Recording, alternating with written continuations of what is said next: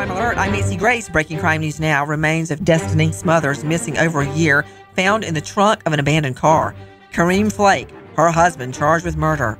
Autopsy shows the mom of two died blunt force trauma. Pennsylvania cops find Gloria Harpel roaming the streets naked from the waist down. Why? She says snakes ate her pants after she put them down a storm drain. She's arrested for indecent exposure, disorderly conduct, and public drunkenness.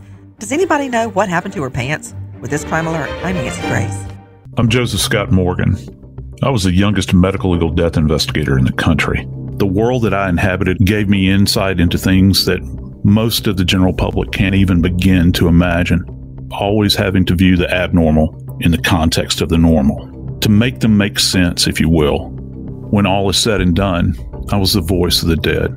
Listen to Body Bags with Joseph Scott Morgan on the iHeartRadio app, Apple Podcasts, or wherever you get your podcasts.